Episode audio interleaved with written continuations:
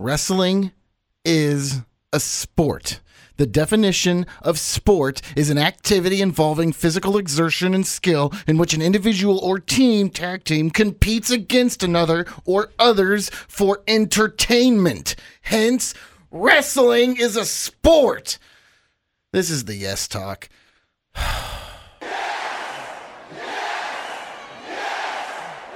WrestleMania 3 at the Silverdome in Pontiac, Michigan. It's going to be called down the middle 50-50. The cream of the crop. Nobody does it better. I heard you laugh. I heard you get off on it, brother. In their business life and in their private life.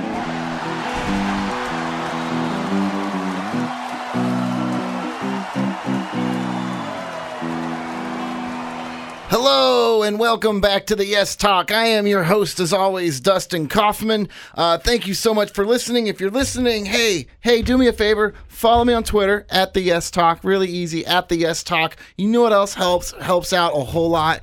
Go to iTunes, please subscribe, rate, review. It helps the show out so much. Just go to iTunes at the Yes Talk please subscribe. Or hey, are you on Podbean? That's yes talk at trendingtopics.com. Just go, please, one more time. Go to iTunes, please. It helps the show out so much. We don't have sponsorship. All we're doing is moving up the ranks.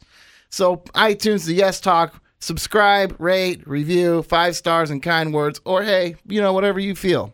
Uh, I hope you, if you didn't, if you missed last week's show, we had uh, go back and check out my interview with the official artist of WWE, Rob Schamberger. Uh, it was an absolute pleasure. Uh, he was actually in the studio. I got to talk to him right here in Studio H of the lovely Cumulus Radio, Kansas City, which is where we uh, we as an I, myself in the show. This is where I record week after week.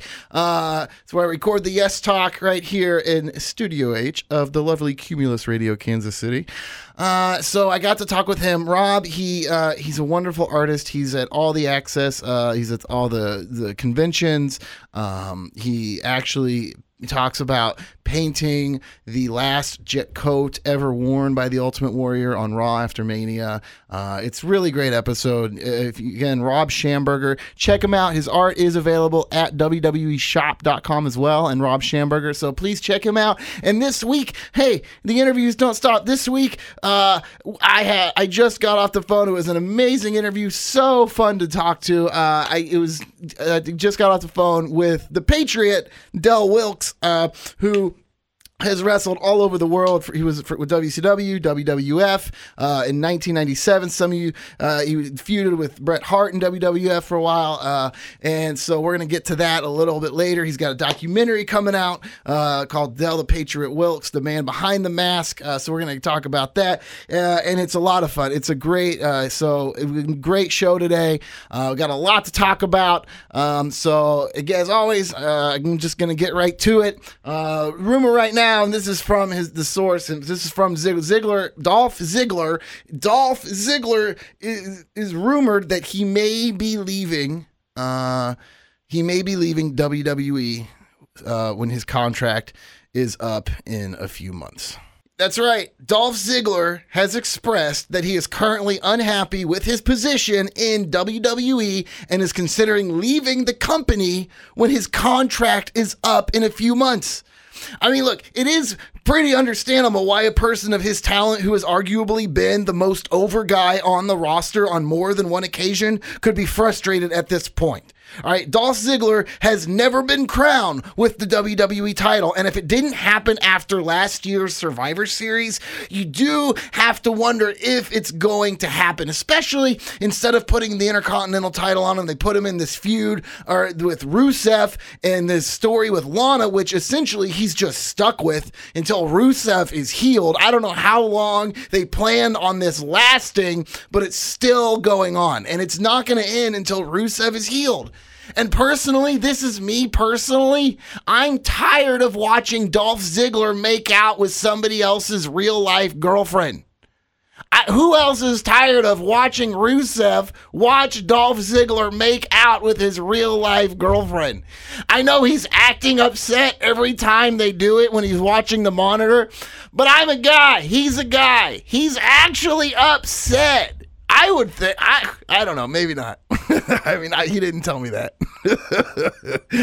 um, but look, uh, if anybody uh, could have helped re-legitimize the Intercontinental Championship belt after Daniel Bryan had to lay down the strap due to injury, it was without a doubt Dolph Ziggler. And the fact that WWE chose to go with Ryback over the show off speaks volume on how Ziggler is perceived by management right now.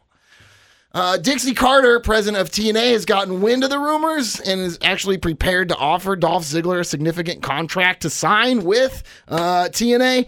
But um, what good is a number on a piece of paper if the checks aren't coming in? It's a known fact that the talent of TNA has not been receiving their money on time, if at all, sometime. I mean, obviously they get paid, but three weeks late, two weeks late. I hear every podcast, every wrestler is complaining about the same thing. And it's to the point where some of the wrestlers have threatened to leave the company if they didn't receive their money or have actually left. AJ Styles recently turned down an opportunity to return to the company that he helped build he received what was quoted as a significant contract offer from TNA as of late. Um, so uh, again, he's just turned. Um, you know, he's just saying. Oh, uh, he's going to turn down not getting paid. All right, cool. So, pro wrestling analyst Bryan Alvarez stated on the Ross report with Jim Ross that Jeff Hardy. Uh, th- this is a nice. Co- I heard this and I want to share it with you because it really is. It really puts into perspective where TNA is right now. So again, uh, Bryan, this is something Bryan Alvarez uh, stated this on the Ross report uh, that Jeff Hardy on any given indie show will draw 2,000, 2,500 people up to, you know, but under TNA, the TNA brand, he's not even bringing in over 500 people. Because that's just where TNA. So can Dolph Ziggler do any better? And with Jeff Jarrett starting off Global Force Wrestling with the same structure and undersold minor league baseball stadiums that he was doing during the end of his run with TNA, I don't see Global Force Wrestling being a viable option for Dolph Ziggler either right now. If Dolph Ziggler does decide to leave WWE and continue pro wrestling, one would have to assume he would make his way to Lucha Underground or Ring of Honor while working Japan and the Mexico circuit as well, right? So that is if he decides to stay in professional wrestling, if he leaves WWE. Again, it's all an if, but look, it's it's no secret that Dolph Ziggler has been cutting his teeth at stand up comedy for some time now, right? And so, and with his looks, he could easily move to the on screen work. So, I mean, he could, why, I mean, he, his name alone, I mean, he's been working on his comedy for a long time. I know he's been, he, even his Twitter says, uh, I'm a stand up com- comedian and uh, something what I wrestle to pay the bills or something like that. It's what it says. So, uh, he does do so that he could easily just say, okay, I'm done with this. I'm to go be a comic. I'm just to go do myself. So, what is the future for Dolph Ziggler in the WWE and in professional wrestling? Uh, well, only time will tell. Yes, Nation. Uh, only time will tell. Again, I want to thank you guys for listening at home to all the Kaufman guys and the Kaufman girls. Uh, do appreciate it. All right, so moving on. Um, look, as of right now, I I hope I might be the only one saying this. But maybe not. As of right right now, and I'm a big fan of his. I was I was a big fan of him, uh, his in TNA. Uh, you know, any opportunity I've gotten to watch any uh, older matches, I've watched a lot of older matches with him, and I was excited when he came in. And I still think that he could probably do some good and will be and will do what they want him to do. But as of right now, I'm not digging Samoa Joe in WWE. All right.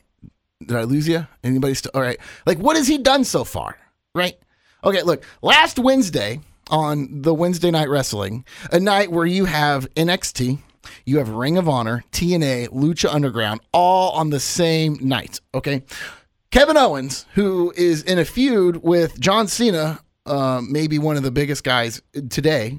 If all right, Owens currently in a feud with and Samoa Joe. So last Wednesday, NXT, Kevin Owens versus Samoa Joe was arguably, in my opinion, the fourth best match of last week's Wednesday night wrestling. I'd have to say Lucha Underground was the first with Johnny Mundo versus Ricochet. I'm sorry, Prince Puma was in a that was the show. The whole show was one match, which you don't see a lot. You don't see it a lot. I know Daniel Bryan in the past has said that he wants to have a three hour wrestling match, which would be incredible. Could you imagine if Monday Night Raw was a three hour Daniel Bryan match? Would I mean it would be better than what we saw this week? I mean, come on. Uh, so, okay, Lucha Underground, for what it was, and the match was a lot of fun. Uh, it, it was good wrestling. It got into some hardcore. Uh, I think they brought a crowbar into it. They were like jumping off ra- rafters through table. It was really, it was fun. It was a fun match. All right.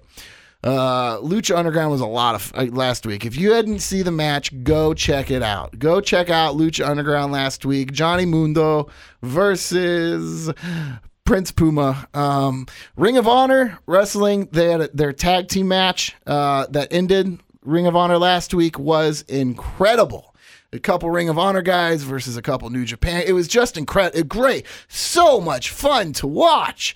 Uh, third, in my opinion, Cedric Alexander versus Moose had a lot. Uh, it was that was the third best match of last week's wrestling, in my opinion. It was uh, not. I mean, not only was it a good match, it was really when they came out when they announced Moose as opponent. It was like, oh wow, this is going to be good. Cedric ended the undefeated streak of Moose. Okay, so Cedric Alexander versus uh, Moose, third best last week. Owens versus Joe on NXT. In my opinion, the main event of NXT was the fourth best match of the week. So uh, is Samoa Joe going? Like I just didn't feel like like was like maybe it was it was an audition for the fans. Uh, and they definitely it was more of a spectacle when it first started maybe like okay this is joe this is what he's gonna do and he's doing it. And now we're watching, and like it's kind of thing. The more it went, the more the better the moves got, the more hype they got. But and so that could increase in time. But is Samoa Joe going to do for WWE what they were hoping? Two matches in, he's had a dark match, and he's had a main event of NXT. Now, so far in those two matches, uh, Tyson Kidd is on the shelf for 14 months from his dark match with Samoa Joe before Raw for a few months with a neck injury, and he had a fair performance. Okay, so one fair performance and one uh, injury. Okay, and I'm not saying it's Samoa Joe's fault. I'm not saying it's Samoa Joe's fault. I'm not. But I am saying he's had two matches with one fair performance and one ending uh, putting Tyson Kidd on the shelf for 14 months. Okay, so to me, so far, Samoa Joe is not doing what WWE needs him to do. I don't know if they needed more rehearsal time, if it was a last minute decision, uh, if there just wasn't enough preparation, if Kidd took the. I don't know. Okay. I'm just saying, two matches in, he, Kidd's on the shelf for over a year. He's going to miss WrestleMania. He's going to miss 14 months and have one fair performance against Kevin Owens. Okay, so this match with Samoa Joe took Kevin Owens, who is being he was like the highlight of the main roster almost right now. A lot of people are saying the Cena Kevin Owens feud is the best feud going in not only professional but not only WWE but professional wrestling. So so to take Kevin Owens and then to have him be what like a fourth best performance and a fourth best match of the night, I don't know. I don't know if it's again if the uh, if the fans are like, okay, uh, we know now we're gonna watch him. We're just gonna have to get used to him wrestling here. I don't I don't know. I know people love him. I'm a big fan of him. I just wondering how he's going to play out because he's had his career many years, many years. Um, they also need to change Samoa Joe's music. What happened? They're going to ask him, they're going to ask him to start dancing soon, or they're going to change the music. It's one of the two. I think. All right. So, but yeah, so Tyson Kidd's on the shelf. Let's look. WWE's hurting with injuries right now.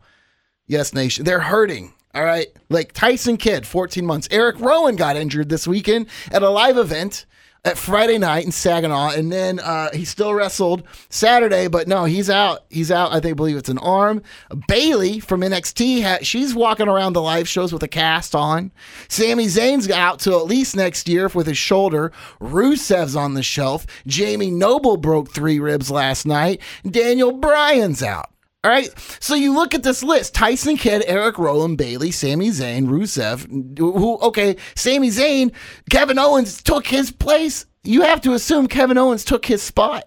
That, I mean, right? He got injured all of a sudden, and then all of a sudden, Kevin Owens is coming. up. And Sami Zayn had that. This should be his feud, you would think. So, uh, so okay, Tyson Kidd, Eric Rowan, Bayley, Sami Zayn, Rusev, Jamie Noble. Now, now it's just going to be Jay Security. I don't know if they're going to have Jamie running around with three broken ribs for a while, but and Daniel Bryan, who is like the top guy of the company, the most over guy in the company. So you look at this list and you go, no wonder Raw was so bad last night. It was job fest. It was so many jobbers last night. It was the match so bad. So, in my opinion, I will get to the Raw recappuccino in a little bit, but when you look at this list of injuries, you go, okay, now I understand. And it's hurting them. I mean, you Kidd's out for over a year. Who knows how they're Eric Rowan, they're trying to bring back the Wyatt family. They just put him back with Luke Harper. I feel like they're trying to build the Wyatt fan, and now he's gone. Uh, Bayley, man, she'll never stop selling I'm a hugger shirt. She'll, those shirts will sell forever. Sami Zayn got out for next year. Who knows how long Rusev is out on his foot? Daniel Bryan, who knows if ever if he's coming back. Um, Oh God! So uh, I did mention the be- the ROH, the best in the world pay per view. If you guys didn't see it, you need to watch it. That was one of the best open to close pay per views I've seen in a long time. There was no Rusev or Ryback versus Big Show. It was just it was awesome. It was an incredible from open to close, very very entertaining, very very exciting. Okay, and I think uh, WWE can actually learn a little bit. At least the wrestlers of WWE right now can learn a little bit uh, from the main event, which was Jay Lethal uh, versus uh, uh, uh, Jay Briscoe, right? Um, and, and it was great. Um, and not only the main event, just the whole thing, but the way the main event goes, there was tons of close two counts in this main event. Tons of close two counts in this main event. Uh, and it wasn't from repeating their finishing moves over and over and over again. Okay, there were two lethal injections by Jay Lethal at the towards the end, really close to each other, and the second winning the match. All right, a, lot we get a lot of the and a lot of people are talking about it in WWE. People are using their finishing moves and it's like every match now. So they're using all their finishing moves and just having everybody kick out ah he kicked out of the finish oh he kicked out of the finishing move oh he kicked out of the finishing move again. Instead of just laying the same finishing move and turning it into just another move why don't you do other moves? Why don't you do moves that you aren't gonna end the match with? The RKO right? Randy Orton, I still feel might right now. I think Randy Orton could possibly have one of the strongest finishers in WWE with the RKO. When I I still feel when Randy Orton drops the RKO, for the most part, that match is over. And it's exciting when he drops it, isn't it? I can't wait for RKOs one of the best. I loved uh his the, the Money in the Bank, all the RKO's off the. He's it's. I love the RKO's. I um.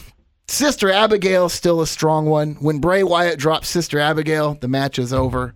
Um, I'm not a big fan of Roman Reigns doing the the spear. I'm I'm a big fan of the Superman punch. I think he should reverse that. A lot of people use the spear as their finisher. I think he should take it a step further. I think he should spear them, let them get up, and then come in for the Superman punch.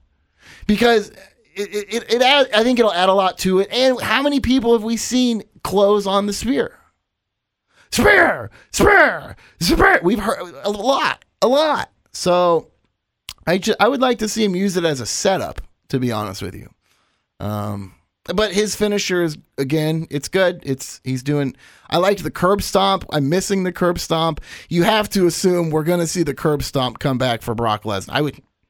I mean, you would you would think anyways right so yeah um roh the, the best in the world it was really fun great great matches. Uh i'm actually talking to one of the roh guys right now about just setting up scheduling so i'm really excited. Uh, so we're gonna have a current roh roster uh, member of the roster here uh hopefully for you next week. It depends on what we can get worked out but at least in the next few weeks i, I promise we're gonna have uh, uh, an active member of the ring of honor roster right here on the yes talk. I will wait to to tell the news until we lock in until it's recorded or until I lock in the date. So, uh, WWE is actually uh, rumored to be eyeing three uh, top Ring of Honor talents um, right now.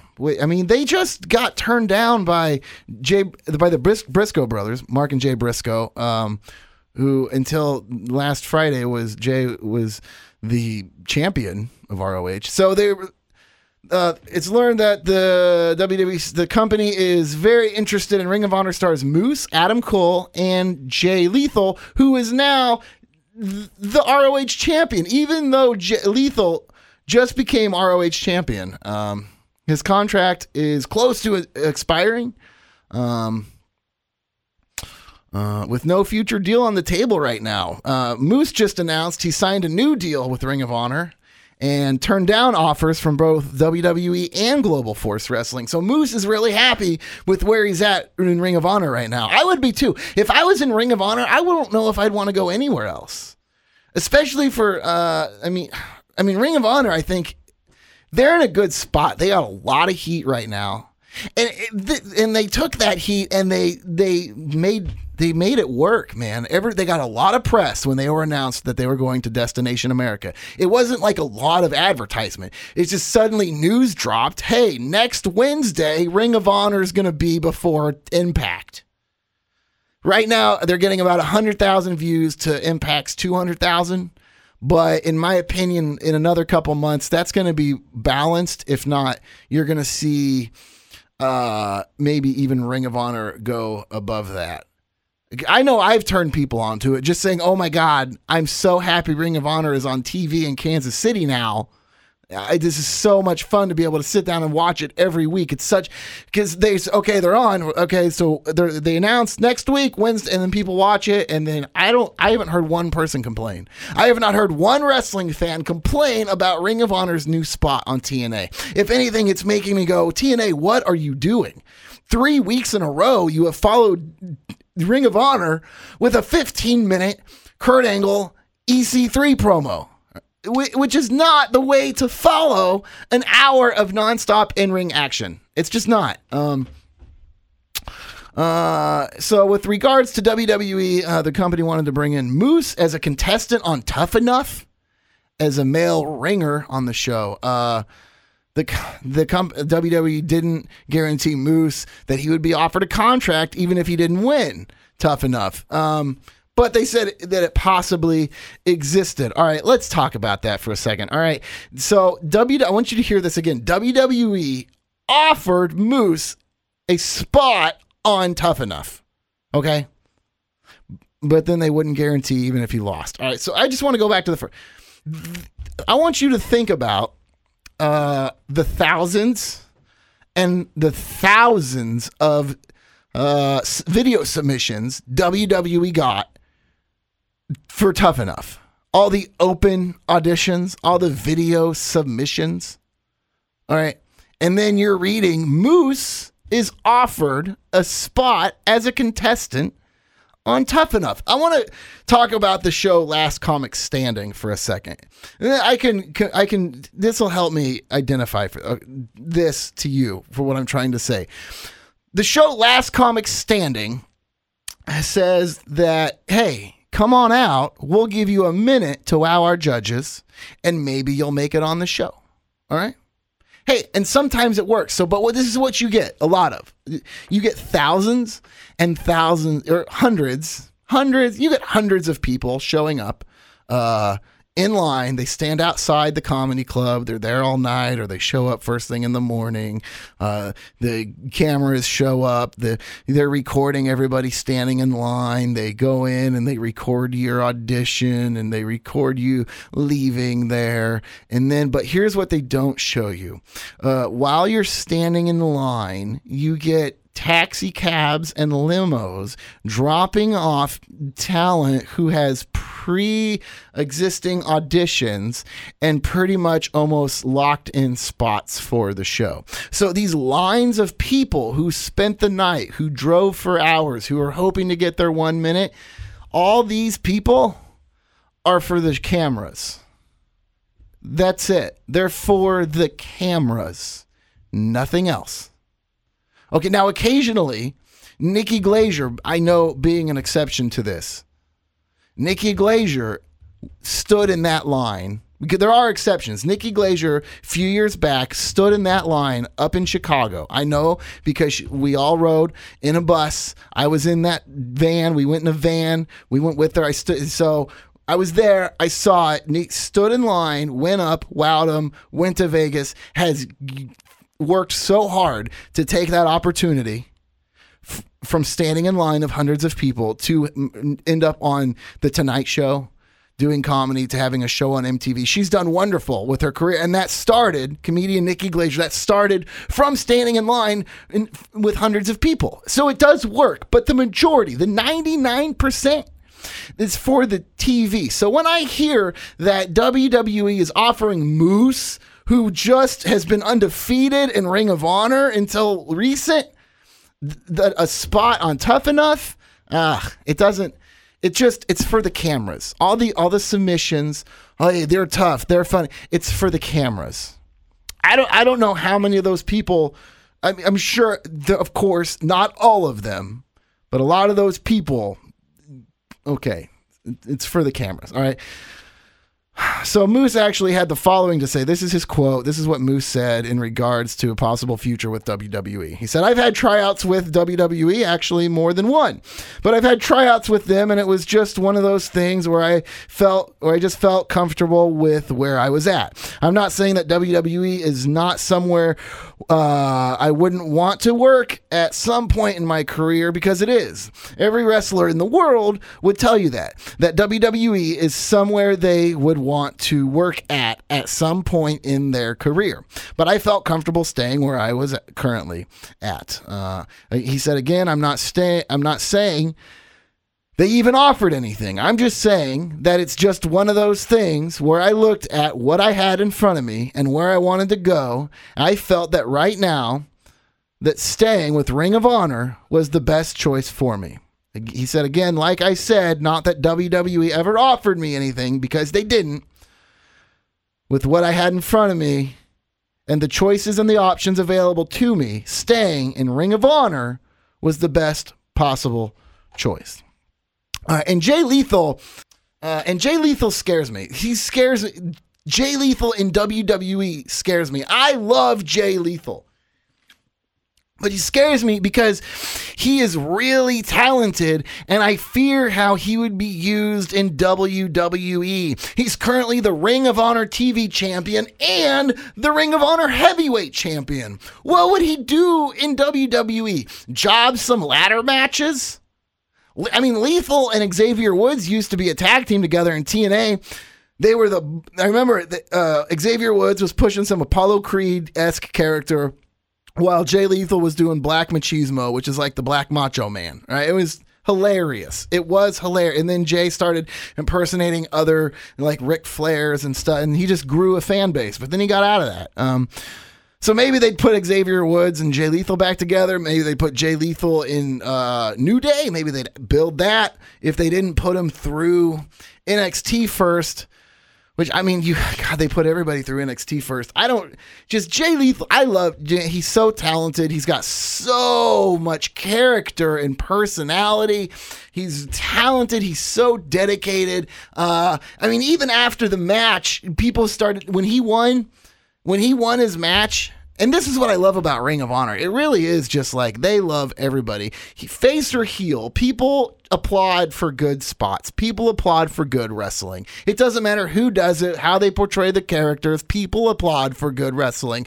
Jay Lethal's part of um, the the truth right now. He's with the truth. So, uh, and even through that, e- even through that, people when he won and was holding both titles, the audience was like, "You deserve it." Clap, clap, clap, clap. clap. You and, and so, I mean, how awesome! And he does. He does deserve it. And it, I'm look. I, I'm not saying I wouldn't want to see him in WWE, but I really like watching him in Ring of Honor. And I think he's. Uh, it just scares me of what would happen or not happen with him uh, over time. Um, Hulk, Hulk Hogan came out said he supports Kevin Owens. Right. Um, I like Kevin Owens, right? Kevin Owens, here's what's funny about this is Kevin Owens is doing the exact same thing on the main roster that he was doing in NXT, and it's working. He's just coming out, he's bullying everybody he can find. He's not taking no for an answer. He's plowing through, at least, I mean, he's, and so, uh, and he's going right for the belt. He's doing the exact same thing on the main roster he did on NXT. He's the same character. He's the same person. He just walked right out the curtain. He's like, "This is what you see is what." But how, will that translate with uh, how many guys in NXT is that going to work with? I mean, I know that's where they go to figure it out. But like, will Enzo? I know people want to see the Enzo and Cass on the main roster, that tag team. But is that gonna work? Is Soft gonna work? Is that gonna go over? I would, you know, if they'll chant "Feed me more."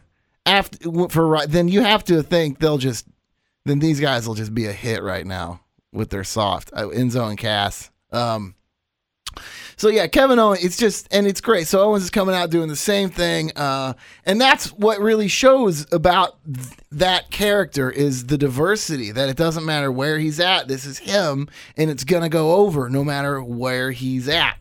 Uh, so yeah, Hulk Hogan actually had some really cool things to say about Kevin uh, right now. Uh, he said this. This is I mean this is what Hulk Hogan said uh, in quotes about Kevin Owens right now. Hulk Hogan's words. Hulk Hogan said, Kevin actually reminds me, brother. No, all right. He said, Kevin Owen actually reminds me of one of the older wrestlers of the late 70s. Some of the guys that didn't have the build, but they would scare you if you met them at a bar. What hooked me about him was that I was watching a match on, uh, a match of his on NXT because Hulk Hogan has the network that for nine ninety nine, and uh, you think legends get it for free? I don't know. All right. So Hulk Hogan said he was watching a match of Kevin Owens on NXT, and he said, I found myself uh, disassociated with being in the moment. He said, all of a sudden, I started watching him, and he made me believe again. Uh, I watched real close, and there were no holes in his boat. His punches, his kicks, everything he did looked like looked like it was killing the guy, which it probably was. He caught me with my guard down and he made me a believer again. He hooked me. He's got that look, man, the demeanor and that swagger. That's from Hulk Hogan about Kevin Owens. Now, to me, that is so much more than Hogan coming out with a panel of Ric Flair and Shawn Michaels and saying, Hello, Cena. That's like when they publicly bring him out to like push Cena, which I know he's a support, but this, I mean, that is like to make him a believer. I mean, that's a, uh, that would like, I would put that on my wall. I would, that would be framed in my restroom and right in front of the toilet so every morning, I could just look at that and read what Hulk Hogan said about me on that day, and that would make every day for the rest of my life. All right.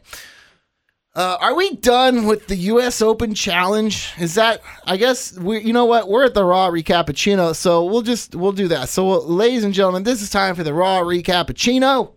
Uh, every we take the hottest, most bubbly, and caffeinated points of Monday Night Raw and that's the Raw Recappuccino. So this week, all right, that was the Raw Recappuccino because there was nothing to talk about. No, all right. I, there was, I there is. We're gonna do it, but my God, it was a rough week for Raw. It was a rough. I remember just sitting there watching, going, God, there are so many jobbers. This is such. This is bad. This is bad. Um, uh, Brock opening, uh, to me, with a pretty worthless piece, and that just led nowhere. I mean, he comes out. The Heyman says he has to apologize uh, to continue, so he shakes JBL's hand. He gave Michael Cole a noogie. Um, Brock Heyman, I'm sorry, Paul Heyman said Brock, Brock Heyman. Uh, Paul Heyman said Brock Lesnar a few times and they left. That was it. He shook JBL's hand. He gave Michael Cole a noogie. Heyman said Brock Lesnar and they left. That was the opening promos. What, 15, 17 minutes to sh- to say to shake a hand, give a noogie, say Brock Lesnar, and leave. What an easy job Brock Lesnar had. Hey, come out, stand there, do nothing, leave. Here's two million dollars. We'll see you next week. Um, but no, Brock actually did come back. Brock got his ass whipped this week. Whoa. Uh, so, all right. So they left. All right, and then we had uh, Dean Ambrose versus Kane for some reason. Is there is there really nobody better to have this match with uh, than with, with Ambrose than Kane? I mean, is what Seth Rollins came out with a distraction, uh, which in the end was enough for Dean Ambrose to get caught in a choke slam off the top rope from Kane and lose. But I have to add, it was a really weak choke slam. Okay, it, Kane, that was a really weak choke slam. Kane seemed off to me Monday. He just seemed a step behind his usual game. And you can sit there and say Kane is old, yada yada, but he's a good worker.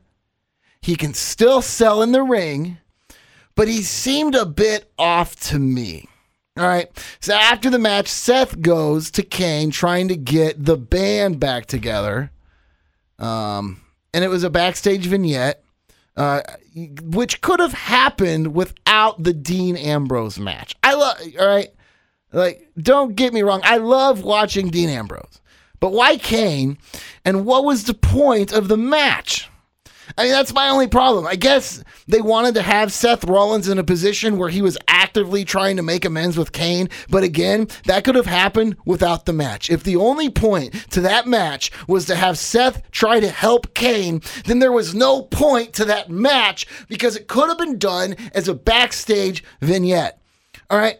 So, I, um, so two matches in, we two match. All right, then we get the tag team champions. All right, so two matches in, uh, one opening promo, and we've seen two matches, one opening promo of a three-hour show. We've seen Brock Lesnar and Paul Heyman.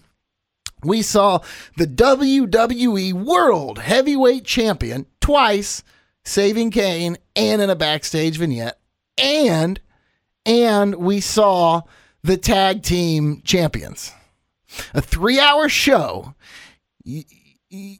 and you're you open with your number one contender, the champion, and the tag team champions.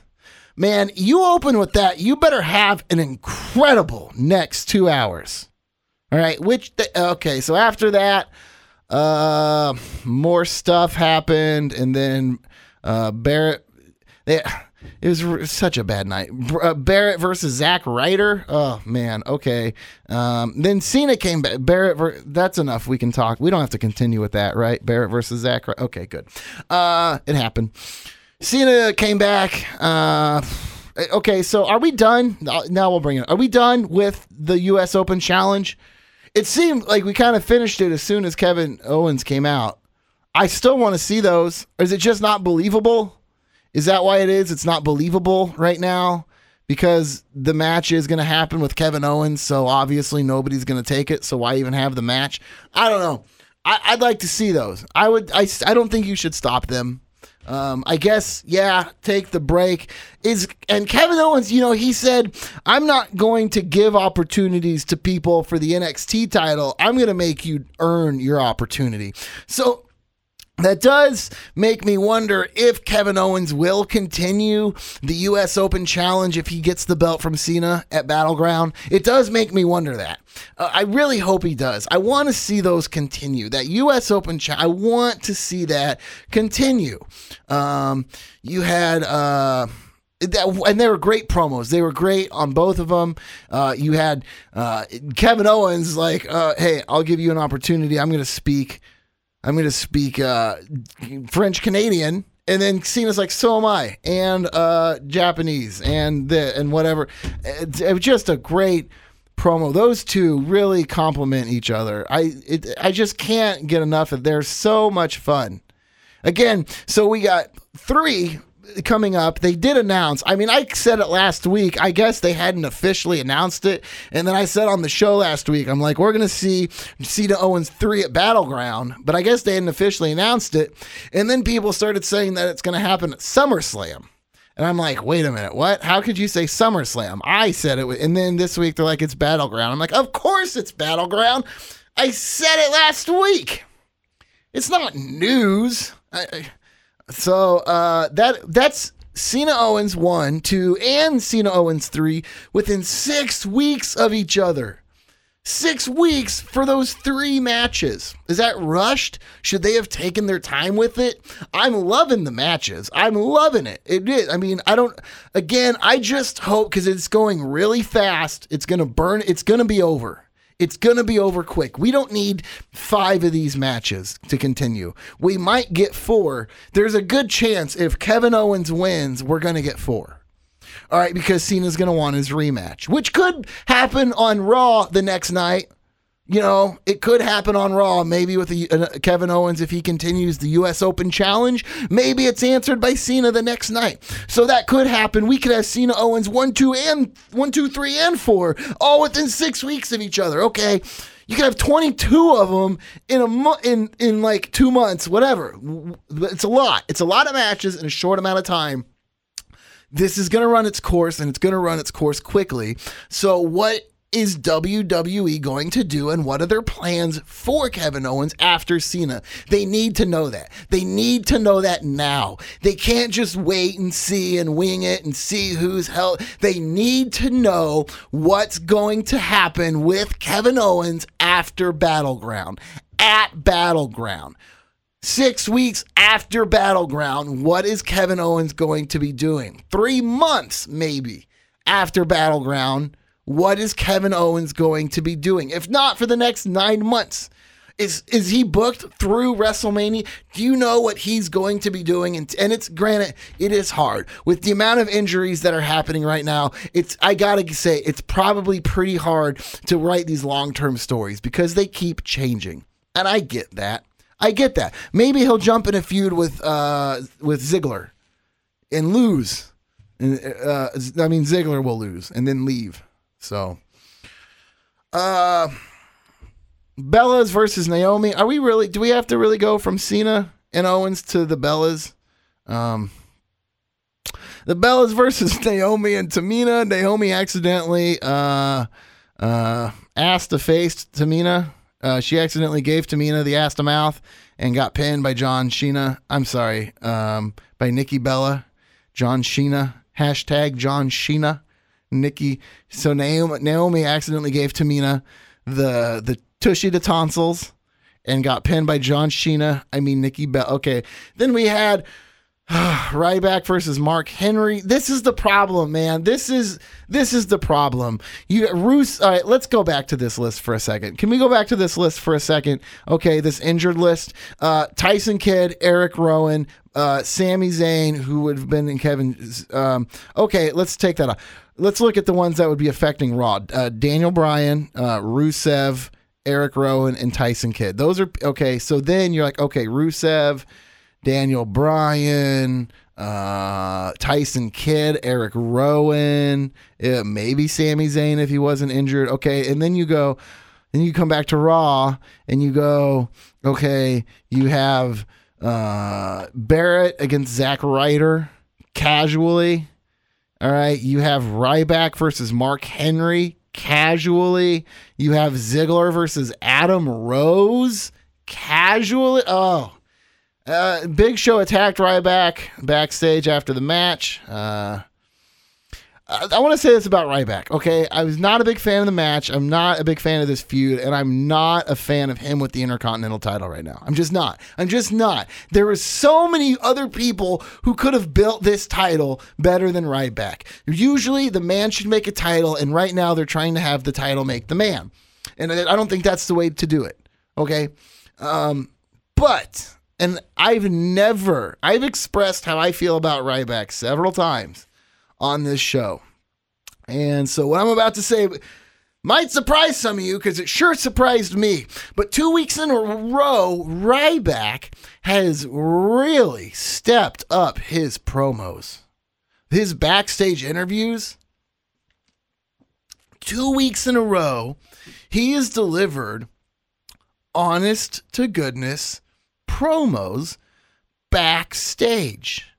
Not full of one liners, not full of catchphrases, just honest, well spoken promos. This week's was good. He said, what did he say about his uh, his title defense? That his parents hadn't talked in like what 12 years, 15 years or something. And they came together or they hadn't been together in the same or something and they came together to watch him win that time that was a great story. That was short. It wasn't long-winded. It was just part of it but it was very humanizing. I i, I con- thank you ryback. Thank you. I, keep this up. What you've been doing for the past couple weeks with the promos please continue them. Okay? Because it's working. I have been a hater for a since you since your debut. I'll be honest. Since Ryback debuted, I've been like, this is ridiculous. The Rob Van Goldberg, Rob, the the the the feed me more. Uh, WWE didn't do him any favors by putting him in those title hunt so early on with CM Punk because and the Shield and mixing him up with Punk and the because they just put him in these spots that he wasn't going to win. So they kept putting him in the title race, in title matches, even main eventing uh, in these title matches that he wasn't winning and it was continuous, which is why I think it's important that they don't do that to Roman Reigns. We can look at history, recent history, and see what it did to Ryback. He spiraled down really hard. He was really struggling to find solid ground again.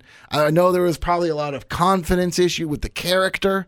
Um, he tried to do the bully thing for a while. I think he tried Heyman for a week. Uh, he teamed up with Curtis Axel for a while with Rybaxel. Uh, and even when he came back, I don't think it was maybe it was an initial pop. He came back as this over face, but after his uh, hernia, was it a hernia? Uh, so he came back from that, and uh, and they tried to push him, and it wasn't until a couple weeks ago with these recent promos and I saw a new side of him. I'll be honest, he's had a couple backstage promos that I've just really sold me. So right, keep, drop all right, the feed me more, whatever. It's working. People chant it. You're probably selling some merch. Great. Congratulations. Stop it. Stop doing it in every promo. Quit making every promo a, a, an, a food, an analogy. Okay, we get it. You're hungry. We get it. You want to eat. We get it. Ryback likes to eat. We get it. Stop it. Stop talking about it. Say something else. What I've seen the past couple weeks shows me that there actually could be more to this character. Talk from the heart a little bit. If that's what you were really doing, keep doing it because it's working. Be a human. Don't be a robot. Stop being a robot, Ryback. And stop the feeding time thing. It's feeding time. It's ridiculous. Okay, because I mean, look, CM Punk had the, it's clobbering time. You're saying it's it's just it's not original. Stop it. Stop doing the it's feeding time when you come out. Okay, just don't do it. Don't stop. Okay, but no, yeah, but I really stop it. It's re- it's silly. I also think Sheamus needs to stop saying fella when he comes out as a heel. He fella like great as a face, not as a heel. As a heel, come out. You can lift your arms like you do. Cool. Don't yell fella because nobody's yelling it with you. You're not. That's pandering. When you yell fella, that's pandering. Heels don't pander. Sheamus, heels don't pander for applause. Yelling fella is pandering for applause, in my opinion. That's like going, What's up, Kansas City, while you're in Kansas City. Just don't do it. Don't do it.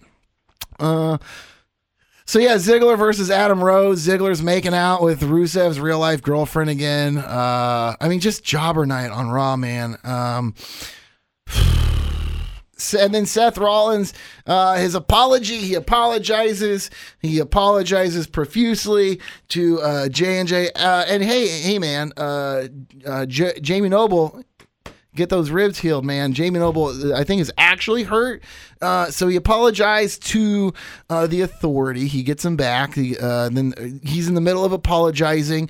Brock Lesnar comes out, gets on the ring. Uh, J and J start manning up, taking off their coats, unbuttoning some buttons. They look like they're about to go, and then them and Kane bail. And Seth Rollins is laying just there by themselves. And then, so they just bail. They leave him. Brock Lesnar jumps up, and then out of nowhere, they come back and take Lesnar from behind. Lesnar lays out Kane. He tosses J and J security. He tosses uh, Joey Mercury. He tosses Jamie Noble, and then you see Kane and Joey Mercury continue to come in and help Seth Rollins fight uh, Lesnar, which was not easy and it didn't work at first. But then, you know, I really I noticed at a point I noticed that uh I noticed um Jamie I noticed Jamie Noble wasn't there and he wasn't on camera. And I went I remember I said to the missus, I'm like, where's Jamie Noble? What happened to the other Jay? We had two skinny Jays. Now we just have one. Where's and then I read that he was hurt later. So and it really makes it sounds like it's not kayfabe because if it was a kayfabe injury, they would have shown it on camera. But he wasn't on camera. They was carrying carried off on a stretcher. I'm probably I want to go back. I got it on the DVR still. I want to go back and I want to see how Toss Lesnar. To- Toss Lesnar. I'm sorry. It's been a lot. I've been in the studio for a while. I had a good 45 minute conversation with the Patriot, which is coming up right after this. Uh, so Toss Lesnar, that's Suplex City, bitch. Um, so Brock, I want to see how Brock Lesnar tossed Noble again. I want to see how it happened. It's on my DVR. I'm going to go back. I'm going to watch it. But then Kane, uh, Joey Mercury, and Rollins just beat the crap out. They laid him out. Lesnar I mean, it's weird to see him lay down like that. I mean, because we've seen him take out the authority, all of them, all of them at the same time, time and time again. Uh, it's Brock Lesnar. Does he? People are saying that Seth Rollins, what they're doing with him on Raw right now is hurting his character, having him grovel and beg and walk with. No, he's just really playing that heel part. But I will say, like last, I feel like last time we saw Brock Lesnar, uh, there was no backing down from Seth Rollins. He was in his face. Brock Lesnar went to suplex him to give him a belly to back suplex. Seth Rollins flipped and landed on his feet and then came back with some crazy high kick uh, to his head. I mean, look, he's I this match is going to be great. I would like to see Seth Rollins approaching this with an amount of confidence, but maybe some of that does happen with, by him being with the authority.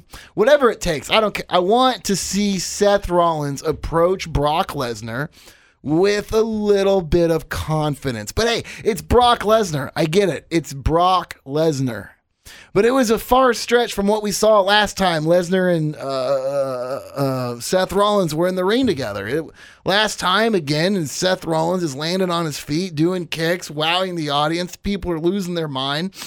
And then he casually says, I'll give you your title shot, but not right now, and walks away. That's what happened. That was it. And then, but there was confidence behind it. Now it's we're not seeing that confidence anymore. Um, so I like the new Brock Lesnar shirts. Those are cool. One for every city. Their Raw is going to be in Kansas City soon, so I might have to get me one of them.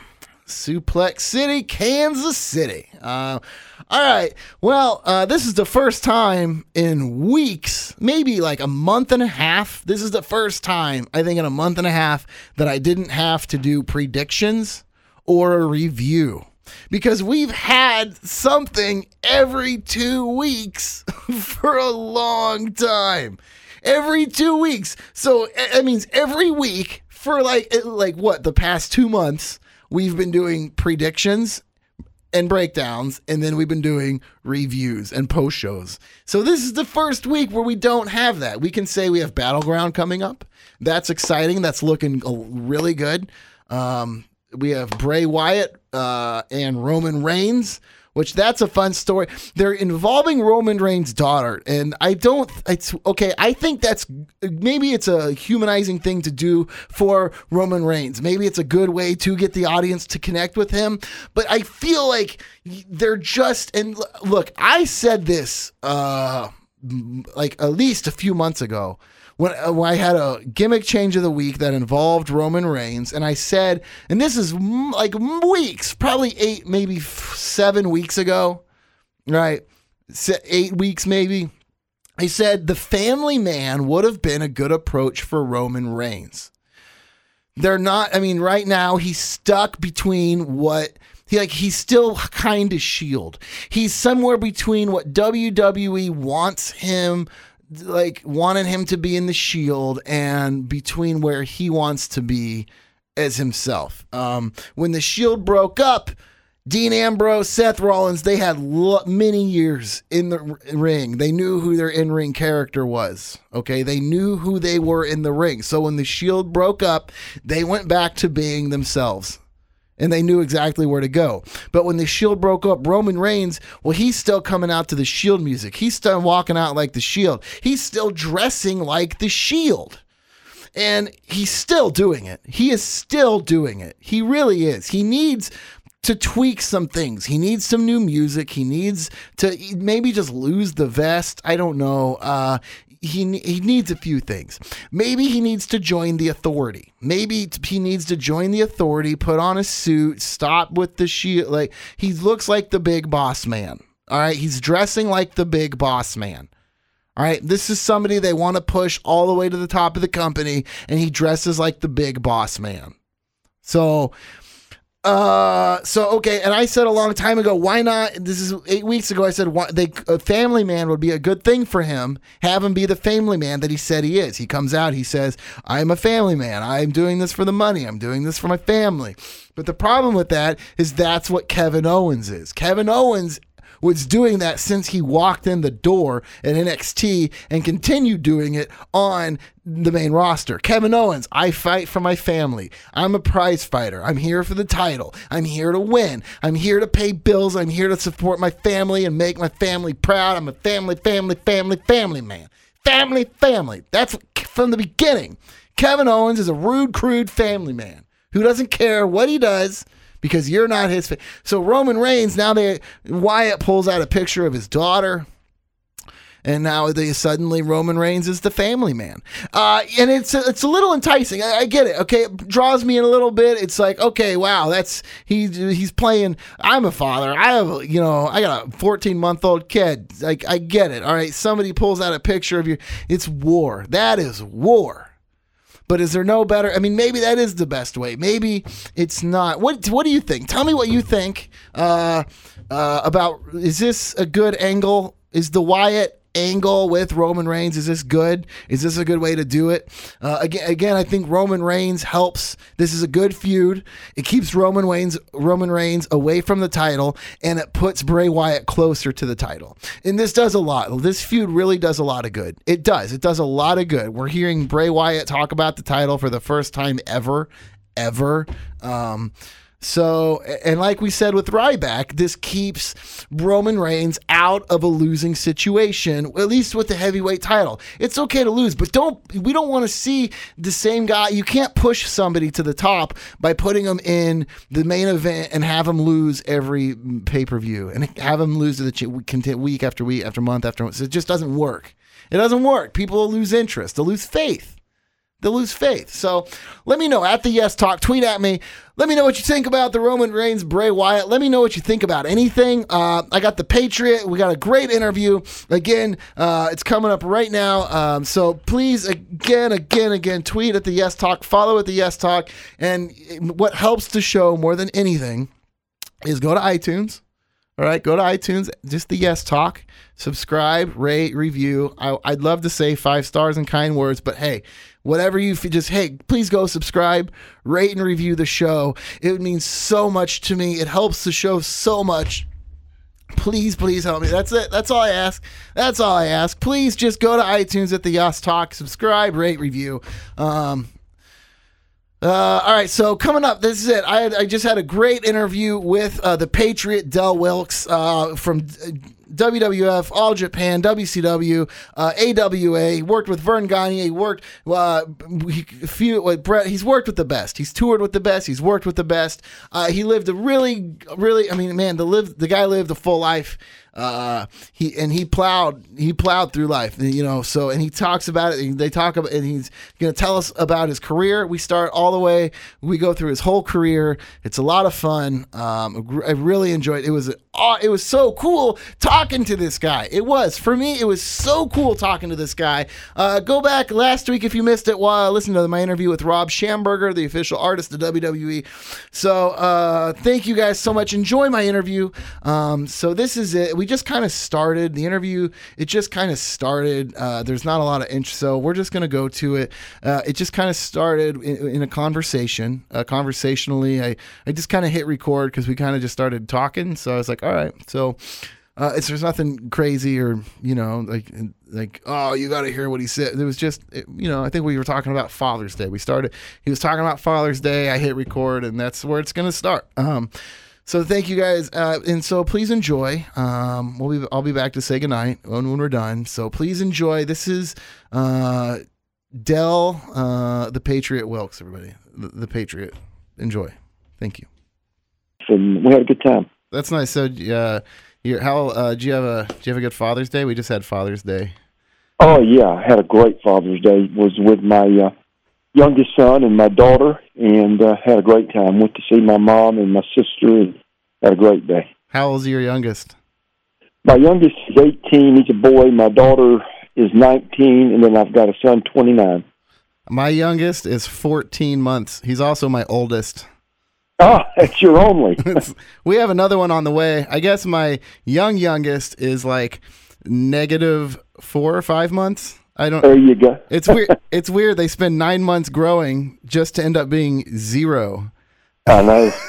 that's right. He's nine months. Well, he's eighteen months technically, I guess. Um, yeah, that, that's true.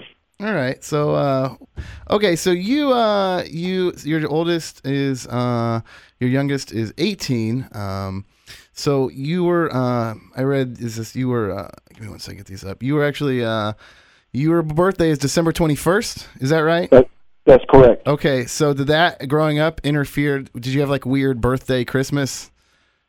No, uh, it didn't. I always uh, I got equal amounts of both. I always had a good birthday and a good Christmas. Now, when I was in high school, I, I dated a girl for a couple of years whose birthday was Christmas Day, and uh, now she was the one that sort of got gypped, but uh, because Christmas would always override the importance of the birthday. And uh, but no, I always got equal both. Uh, you know, good birthday and good Christmas. That's nice. Uh, growing up, uh, what were just just so we get to know a little bit of the uh, the the the the other side of you before we get into the wrestling. What were some of your uh, favorite shows growing up as a kid? What were some of your favorite TV shows growing up as a kid? Uh, Gunsmoke, uh, of course, the Andy Griffith Show. I mean, who in the South didn't grow up loving the Andy Griffith Show? Everything my and, dad watched. Yeah, and Gunsmoke and um, uh, Branded was it was a show with Chuck Connors. Uh, I, I watched that as well. So uh, anything too that that you know, where guys had cowboy hats and rode horses. That, that, I loved it. My yeah, my dad really got me into Western films. So I I do I, I still I have a special place in my heart for Western movies and Rocky. And, and those were and the Andy Griffith show because we'd watch it all the time growing and he'd watch the Gunsmoke and Bonanza and stuff like that so it was always Oh yeah, those are timeless. Um. Okay. Uh. s what? Uh. All right. So you were actually trained um by the late Verne Gagne. Is that correct? Well, actually, I started out in my hometown's Columbia, South Carolina, and I actually went through a school that was owned um, and operated by the fabulous Moolah, Lillian Ellison. Oh. And uh, yeah, it was a, you know, I learned the very, very basics there. It was a school really that was geared more toward for, more for the girls. Um, she had a few guys hanging around that that worked in the little shows that she ran around the Columbia area or the Midlands of South Carolina. Occasionally, she would send them up to do TV for Vince, and they would do enhance, enhancement matches where they would go out and put one of the stars over in you know a minute and a half, two minutes. Uh, so there wasn't an awful lot that they could teach me really because they didn't have a lot of experience. But I learned the basics there. So you learned at a place that would teach girls. At any point in your career when you got started, did anybody ever go, "You wrestle like a girl, Del"? No, no, when you're six three, six three, two ninety five, you, you don't hear much of that. No, I bet not. so how old were you when you started your basic training? That would it would have been 1987, so that would have made me 26 years old. I So- broke into business, uh, you So- know, not a young age. So but you actually 26. you were actually only going training for a year before you ended up in AWA then. Yeah, yeah. It wasn't long after that that I ended up in the AWA. Uh, and so when you started AWA, uh, you wrestled with your your given name. Is that correct? Correct. And then changed it to the Trooper while it's still in AWA. What inspired the change uh, to the Trooper? Well, I would like to take credit and say that it was my creative thinking, but the true story is one of the guys that Moolah had that helped train me, uh, helped learn me how to lock up, snatch a headlock, grab an arm bar, uh, and he would work the shows that Moolah would run around the Midlands of South Carolina. But his full time job, he was a deputy sheriff in one of the uh, nearby counties. And when he would work for Moolah and work her shows, he worked as the super enforcer, and it was he looked just like a cop, a deputy sheriff. And I hadn't been up in the AWA very long. I, I'd moved up to Minneapolis and was working for Vern, and he called me. This guy did and said, "Look, if I send you a tape, uh, basically a highlight tape, a tape of some of my matches." Would you mind passing it on to Vern? Because this guy was looking to get a break in the business as well. Sure. I said, no, not a problem. And, and Wahoo was booking up there as well, and I was real close to Wahoo. And uh, so this guy sent me the tape. I handed it to Wahoo, and about two weeks later, uh, Vern, Greg, uh, I can't remember which one, uh, called me up and said, "Look, we need you to come over to the office. We want to talk with you." And uh, they said the tape that you gave us of your friend, we're not very impressed with him as someone that we'd be interested in bringing up, but we like the idea. Uh, we like the character, and they've we've come up with the idea of a character called the Trooper. So the gimmick actually came from a tape sent to you by a friend who the company said we'd like you to play this character. Well, not exactly that character, but sort of an offshoot of that An character. offshoot? Yeah.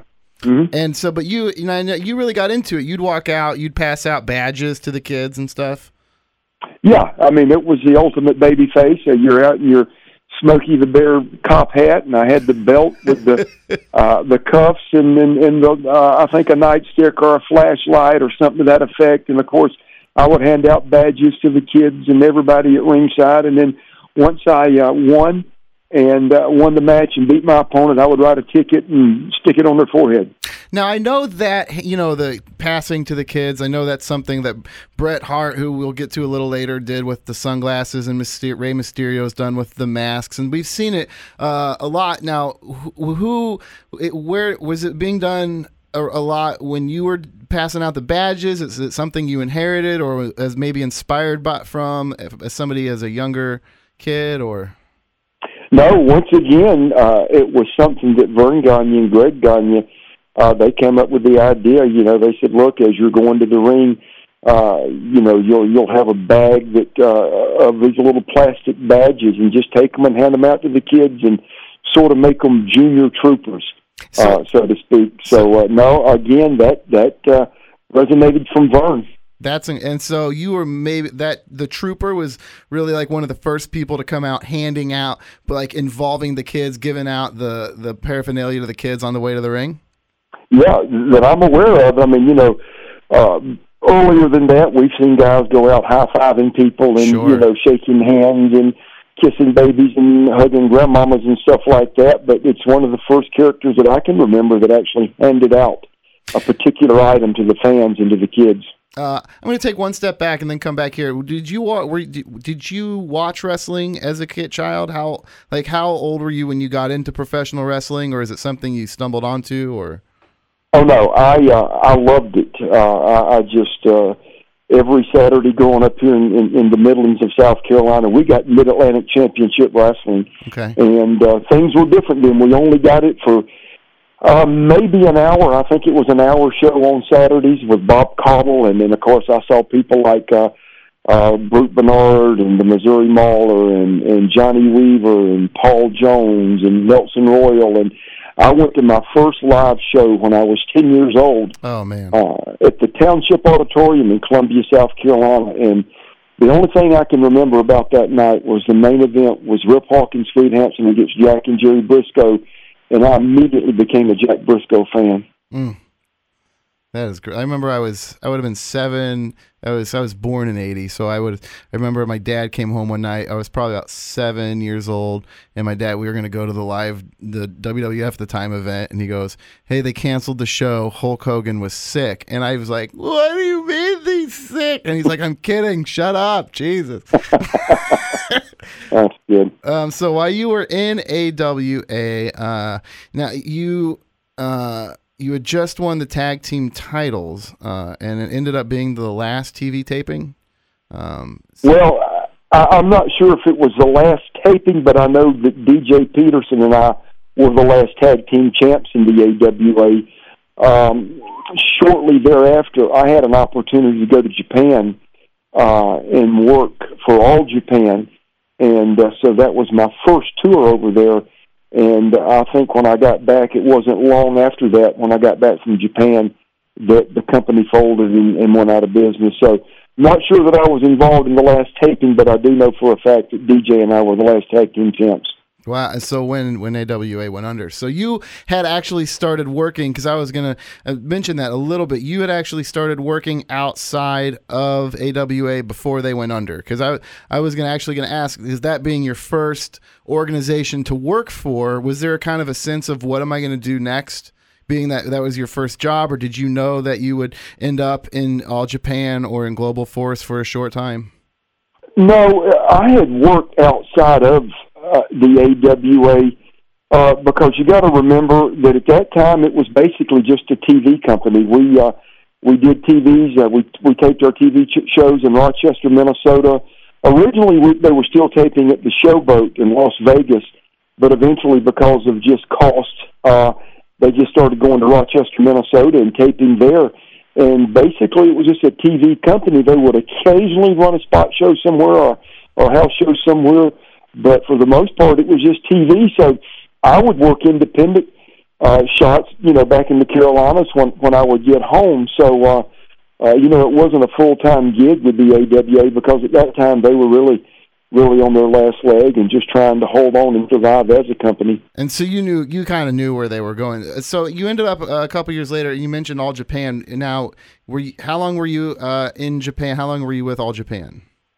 Well, I only did one tour as the trooper. Okay. Uh, then I came back, and of course, shortly thereafter, the AWA folded. Uh, and then I was contacted by some folks that, that uh, were involved in getting the GWF started, the Global Wrestling Federation, Bill Eadie and and uh, and uh, Joe Pedicino. And so uh, I flew out to Dallas. They they FedExed me a ticket, and I flew out to Dallas. Uh, the GWF ended up with the same TV spot that the AWA had, which was on ESPN Monday through Friday from four to five o'clock. Uh, and Global inherited that same spot. So I flew out for the very first TV taping ever for Global. I did so with my trooper gear because I, didn't have any idea that I was going to do, do anything other than that. Okay, you said you said it, uh, this was on ESPN.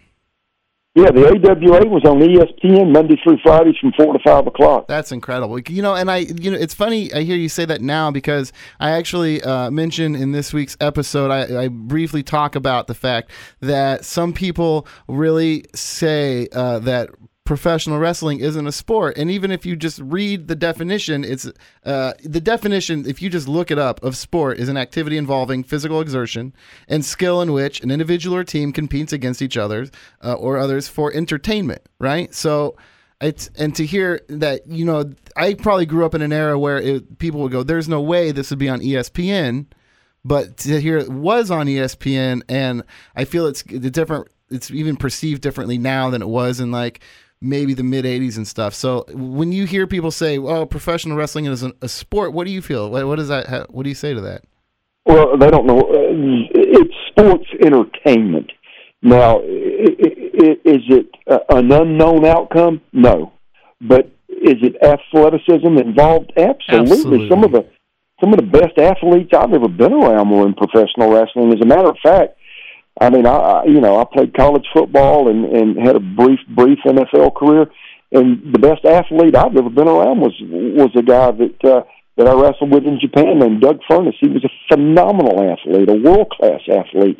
So i i it's an athletic endeavor with uh, with tremendous athletes that are involved. like uh you know a saying is it's not fake it's predetermined right but i mean okay how many boxing matches have been predetermined right Well, like it- how many And that that fake word just drives me insane because the same people that will use that to describe pro wrestling, you know, will lay down whatever it costs to buy a ticket to go see uh, Jurassic Park, and that's sure fake as well. You know, Yeah, we know that's- that there are prehistoric animals roaming the earth now, chasing kids around. So, uh, you know, that is entertainment itself. So, yeah, I've never, never liked that term fake. Uh, so okay, you spent a uh, you so you went to the Global Forest Federation, and then you went back to All Japan Pro Wrestling. Yeah, I had uh, really gotten even a bigger break there, and and, and uh, the biggest break of my career was in the GWF. As I was telling you earlier, I, I, I went out for the first TV taping, expecting to work as the trooper.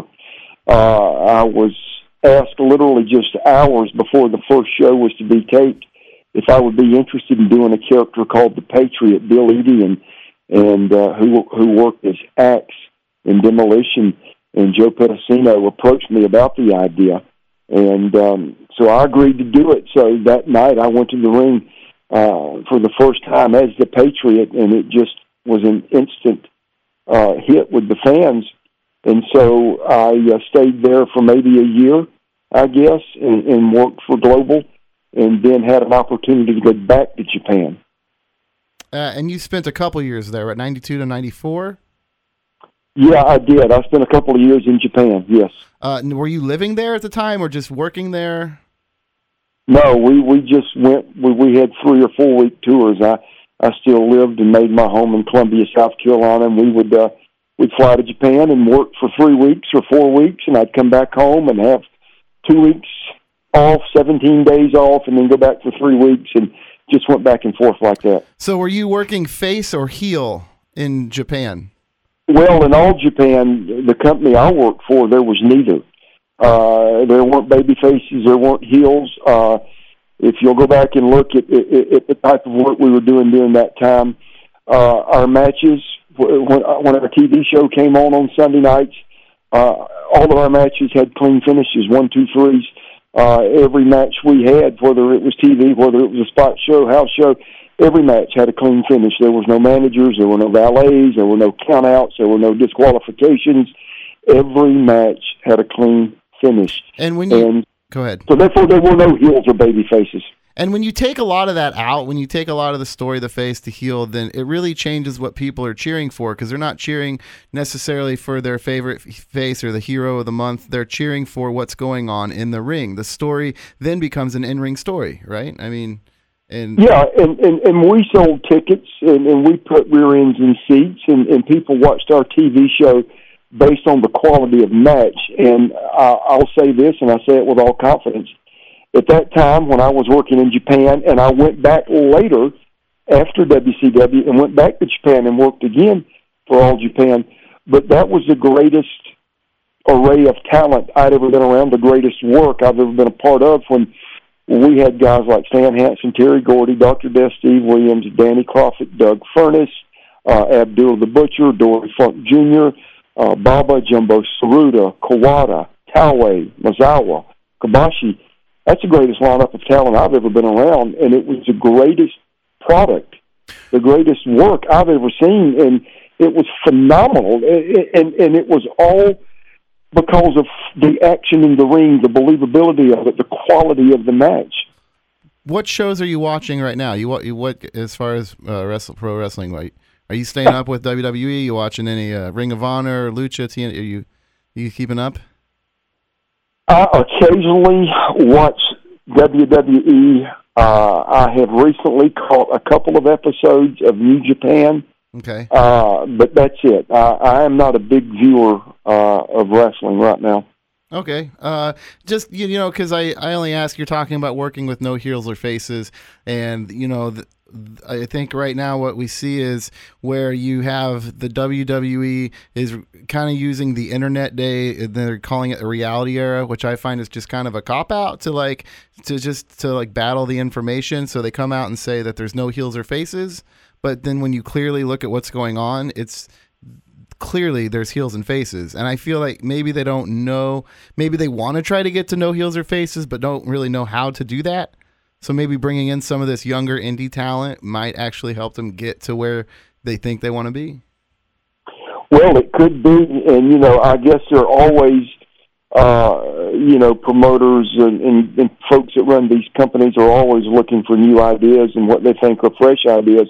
I remember when I was working for Verne Gagne in the AWA as a trooper, they came up with this notion one time. We literally went into a TV studio, the way wrestling used to be when I was growing up. It was shot from a TV studio, but we had no fans in the building, no audience, nobody. It was just a ring and two guys or four guys working a match in a ring.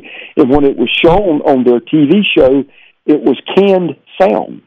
It, it, it was the craziest thing I've ever been a part of in my life to literally work a, a, a match uh, in a TV studio and there'd be no fans in the building. and they So I get, I guess people, you know, I guess these guys have always tried different things to see if they would work. And they added the sound Yeah. um okay so you you ended up you did that for a couple years and then you ended up actually in wcw for a year Well, I was there for longer than a year. I'd signed a three-year contract with them, and I was probably there Oh, closer, three- uh, you know, year and a half, maybe two, I guess. But uh, yeah, that's where that's my next stop was WCW. okay and what brought how'd you end up what opened that door for you Uh, the AWA connection when I worked in the AWA. Uh,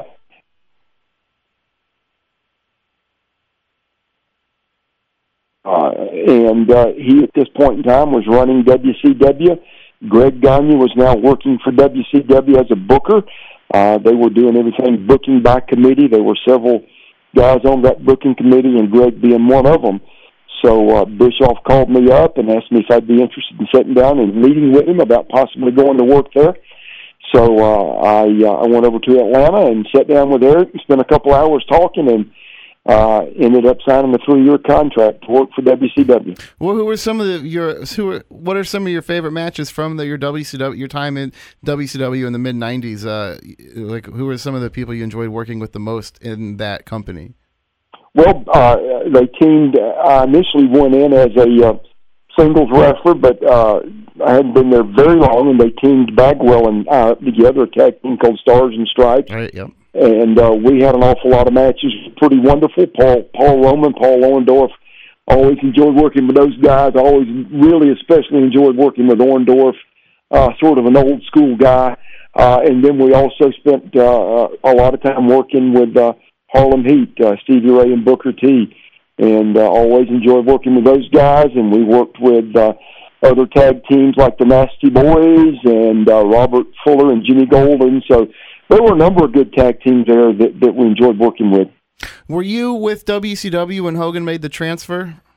Yeah, I sure was. Hogan came in, Savage came in, Beefcake Beefcake came in. Yeah, I was there when all those guys were brought in. What was the general locker room uh, consensus, or was there like like how was that perceived in the locker room when Hogan came over? If uh, in, in Macho, I mean, was it different for Hogan and Macho? Was when I mean, was there people like, oh, there goes the title for the next three years, or? Well, I, I think initially there was excitement because we knew that obviously at that time the biggest name in the business was Hulk Hogan, and Sure. of course Savage was one of the biggest names in the business. So obviously when you're bringing those guys in, there's a sense of okay, you know, uh, ratings are going to be better, houses are going to be better, but shortly thereafter you realize that now the focus of everything WCW is doing is around Hogan and around Savage and whatever they want, you know, whatever programs they want uh, going on. So, you know, it didn't take long to realize that, you know, the focus now was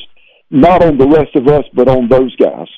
Sure. Uh, and so you kind of left WCW right before the whole, uh, sh- shortly before uh, the whole NWO thing t- blew up.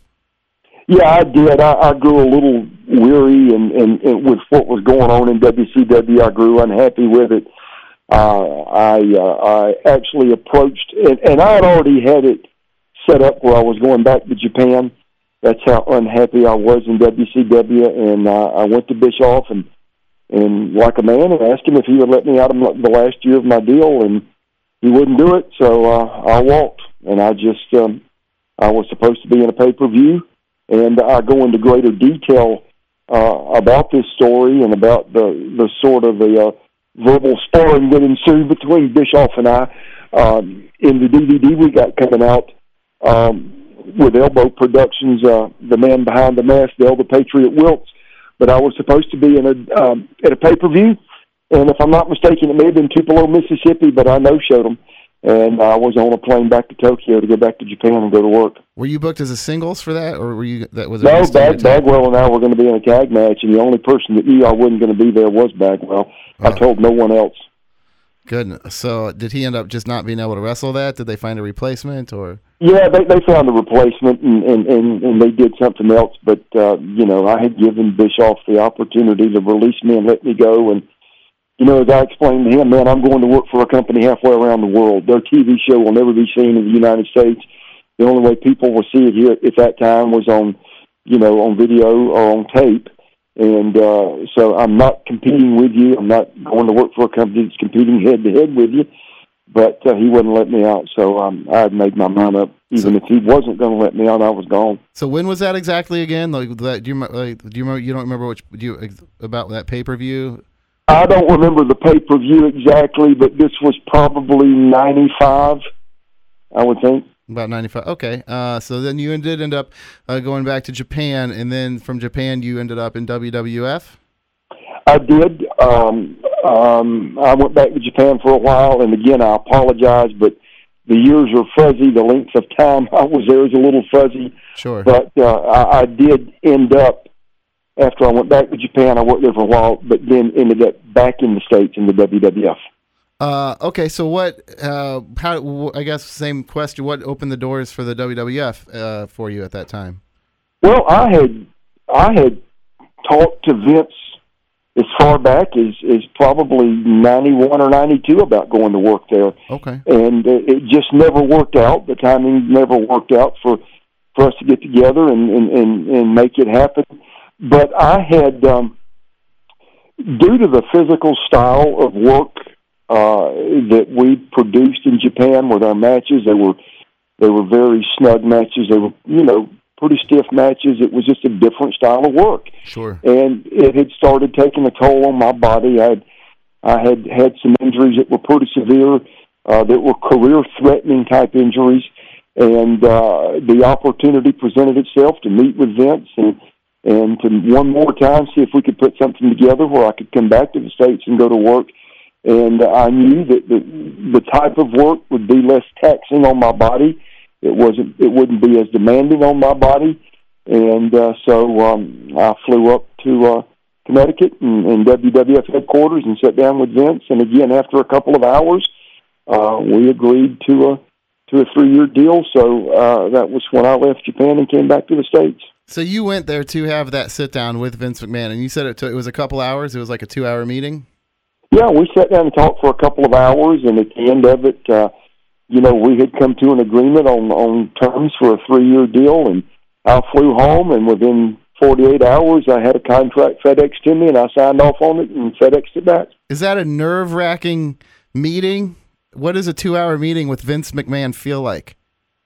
No, it, it, it wasn't. I, I, you know, like I say, I had met Vince before. From uh, I had gone up and worked uh, uh, worked some shows for for Vince back in the early '90s, and uh, so uh, it wasn't nerve wracking in any way. It was, uh, uh, you know, obviously I was hoping things would work out, and Absolutely. it was a very pleasant meeting. And we talked about things other than wrestling. We talked about where I would like to be three or four years down the road with my career, and, and what I saw myself doing in the WWF at the time, and and about just you know things that happened in my career, my previous stops along my career. So it's a very relaxed atmosphere. I. Uh, you know, there's this persona of Vince on TV that the fans see, but then there's the real Vince, uh, you know, in those business and one-on-one situations, and and uh, there was nothing intimidating about it or nerve-wracking about it.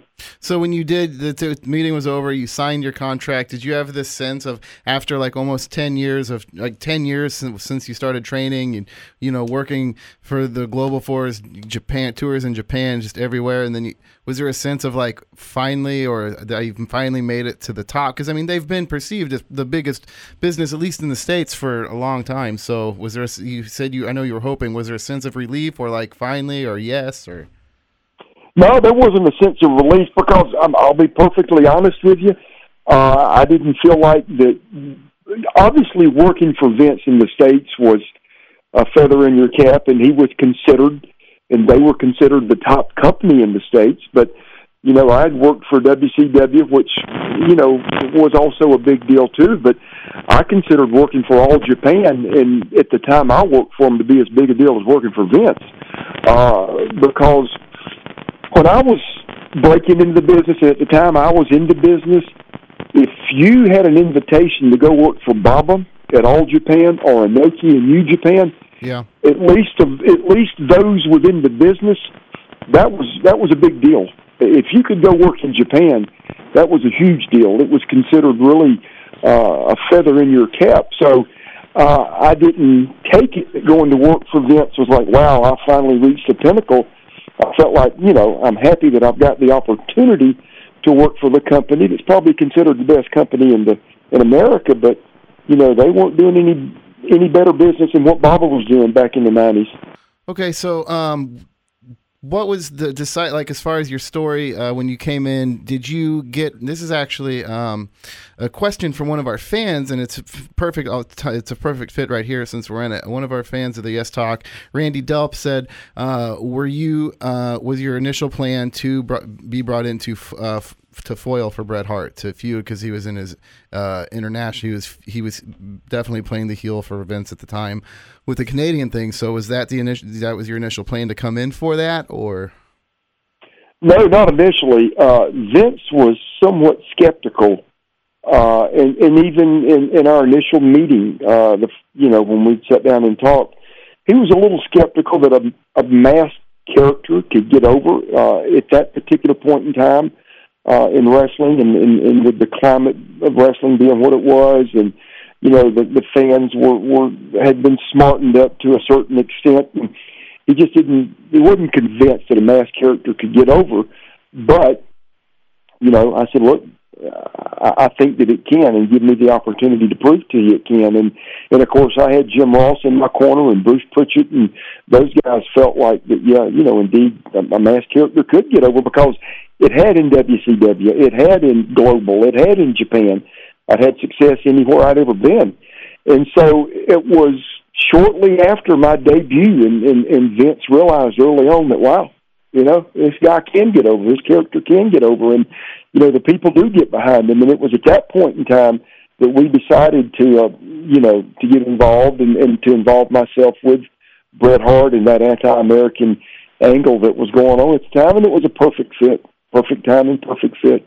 Yeah, and it, it went really well. Um, now, you, so you came in a little after WrestleMania, and, um, and then you had an unfortunate injury while in WWF uh, before even the end of the year, uh, which that kind of ended your career at that point. So you never actually got to make that full year back to WrestleMania with WWF.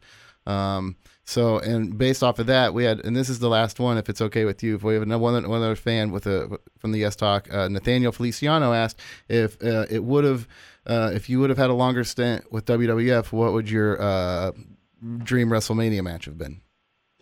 Well, I would have liked to have had a WrestleMania match with with Bret. I would like to. I'd like to have had one with uh, with uh, with Austin. Uh, I'd worked with Austin in WCW and and.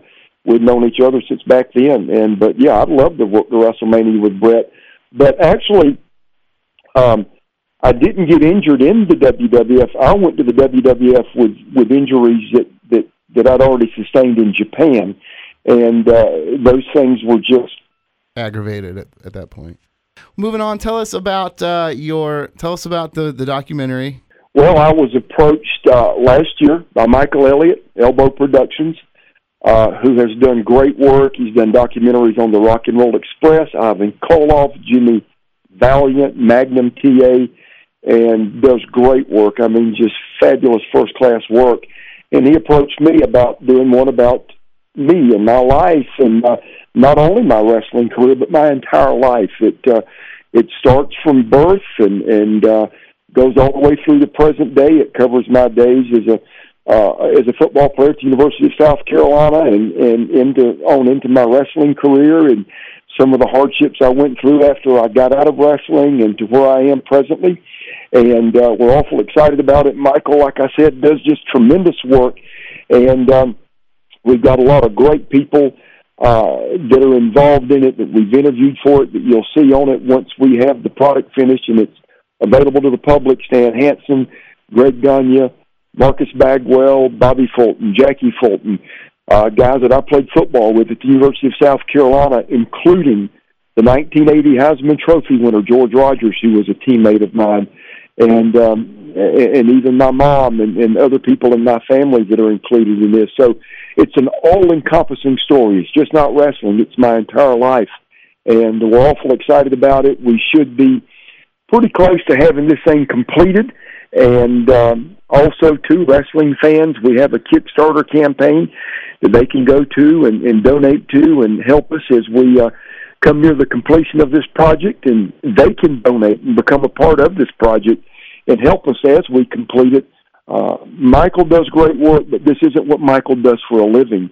It's not his everyday job. This is a labor of love for him, and um, he has spent a lot of his own money out of pocket to do this. So now we've given the fans an opportunity to go to Kickstarter and donate and help us finish this project up, and they can get wonderful gifts and prizes based on the amount of donation and uh, everything from your name in the credits to autographed masks, to autographed flags, autographed 8 by 10s uh, copies of some of the other DVDs that Michael's done, and even copies of this DVD, The Man Behind the Mask, Del the Patriot Wilkes. So we're excited about it. It's going to be a great product, and uh, think it's going to tell a great story. Um, so, so, it does. Uh, yeah, there's a lot that goes into to documentaries. Uh, I know firsthand because uh, it's even once it's shot, once it's all on tape, somebody's got to edit that. And then once Correct. once somebody edits that, somebody else has to edit that again, and then somebody has to do color correction, and then somebody has to do audio mastering, and then it once the movie's done and it looks great and it sounds great, somebody's got to sell that. Somebody's got to put that in festivals. Somebody has to come up with promotions for that. There, it doesn't just stop with the cameras. There is a lot that goes into film, especially documentary. So, um, yeah, and so that's Kickstarter. Um, when, um, and so how deep does the movie get? Because I know you've um, you, have been pretty open in in the past about steroids and addiction. So do you cover all that in the movie or?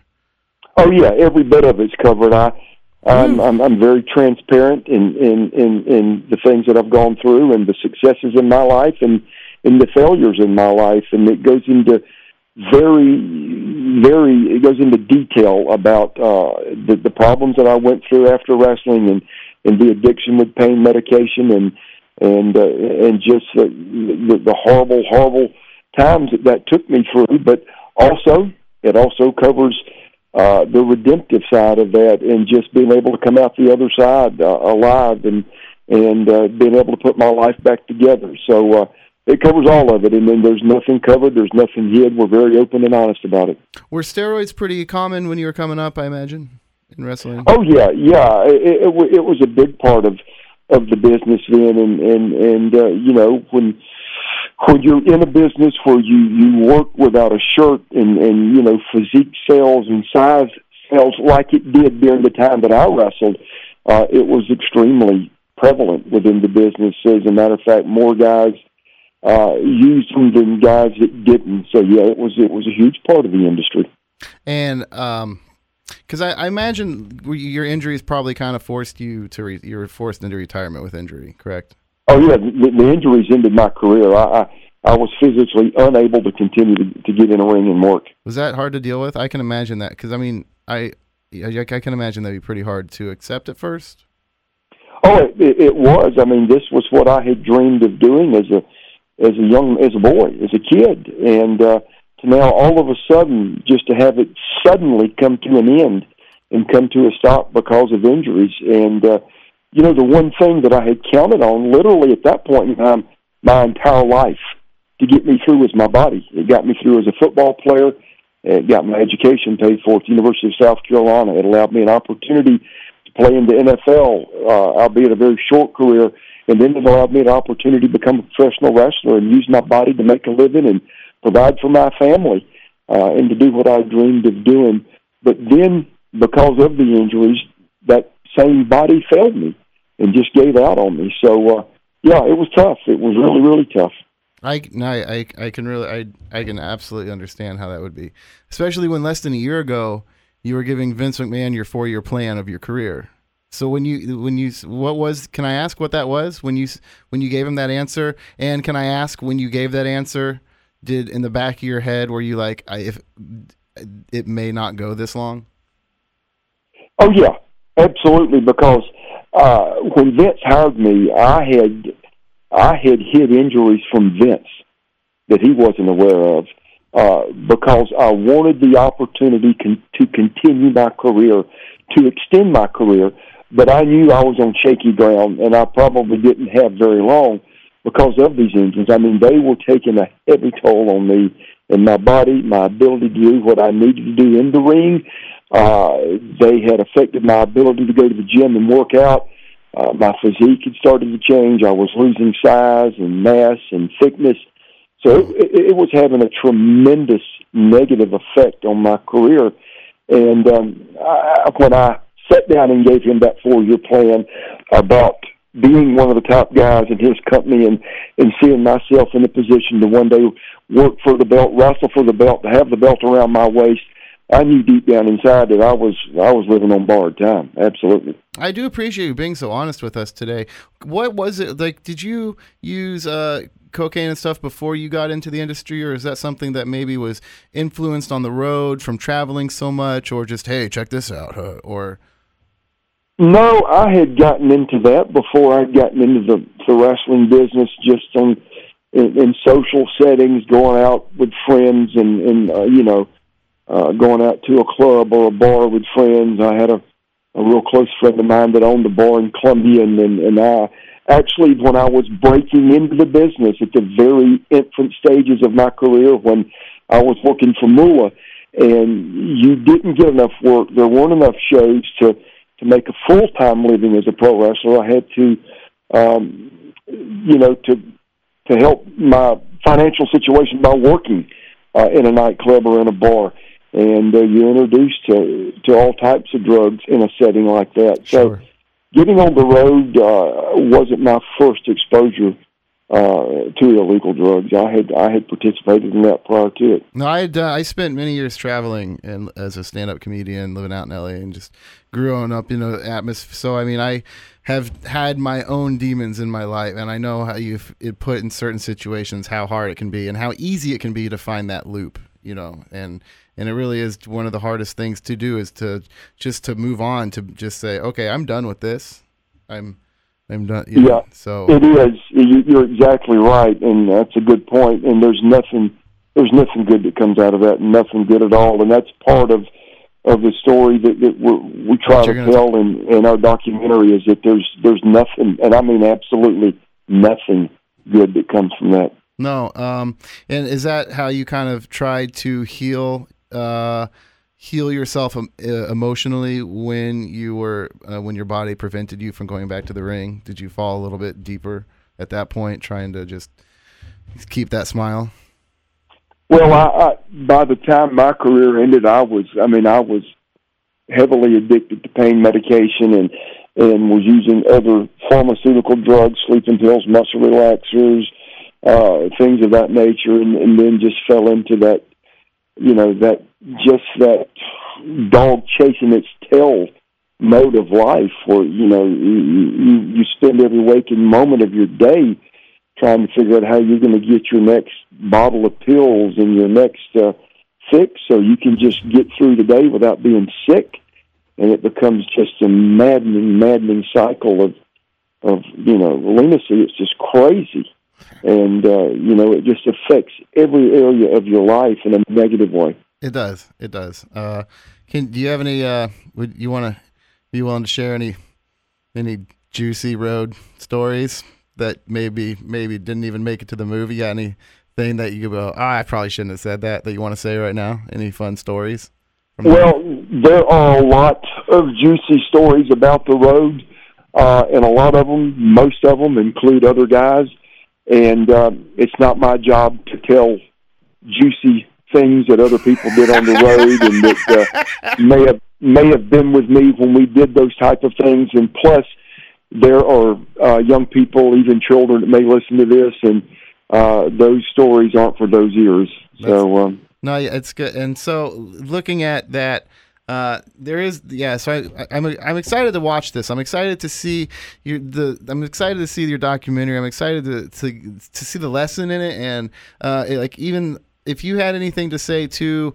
Uh, not even to the children, because I I do try to keep my show clean because I try to promote towards like a lot of the live WWE show and like a lot of the so I do I'm I as well as like the you know the marks and the indies fans so uh I I try to keep it uh acceptable for all ages so um if you had something to say not even just to like younger fans but to like younger wrestlers coming up right now um working or uh, as far as you know um how to keep going on the road or how to treat their body. Uh, what would your advice be for that?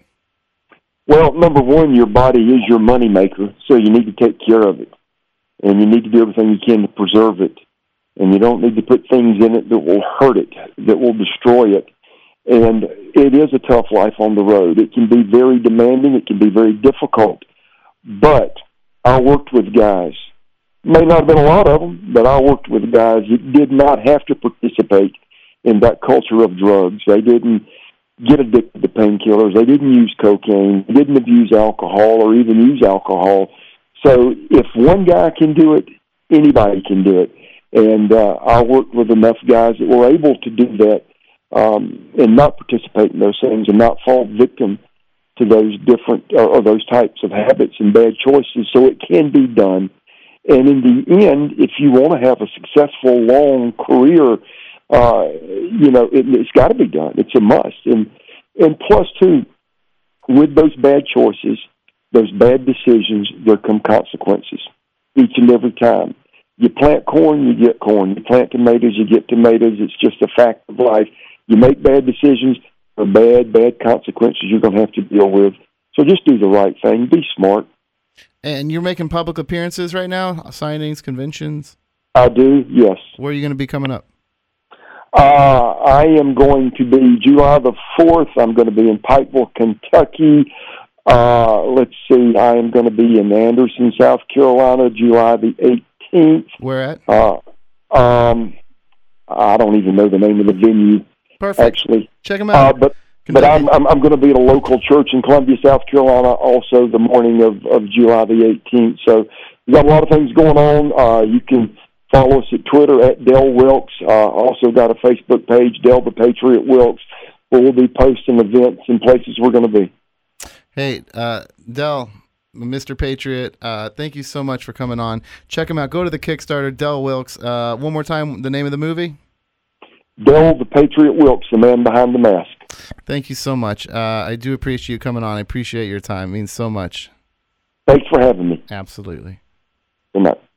Okay, guys, thank you so so much. I hope you enjoyed the interview. It was that was man, it was I mean, there was such a privilege for me to to be able to talk to him. Uh, the show, you know, this is our 14th episode. You know, we're just over a few months in, and I'm already getting to talk to some people that I've grew up uh, watching, uh, that I've known for years. Uh, if you want to see how excited I was uh, while interviewing him and talking to him, go to my Facebook, just laugh Dustin Kaufman. Uh, and I have my picture posted right there of the excitement I had while I was in here in the studio talking to Del. I mean, it's so cool. It's like, it really is like, it's, it's just awesome to be a part of that and to be able to talk to him. Uh, and so go check him out. Del, the Patriot Wilkes, the man behind the mask. Go check out the Kickstarter. It really is. Films are so expensive. I mean, and it doesn't stop at filming. It doesn't. It just, so go check him out. Uh, again, iTunes, if you want to help the show out for free, just go to iTunes. Please subscribe, rate, review. Uh, and hey, if you don't even want to do that, just follow me on Twitter. Share the show with your friends. Retweet. All right. Uh, I love you.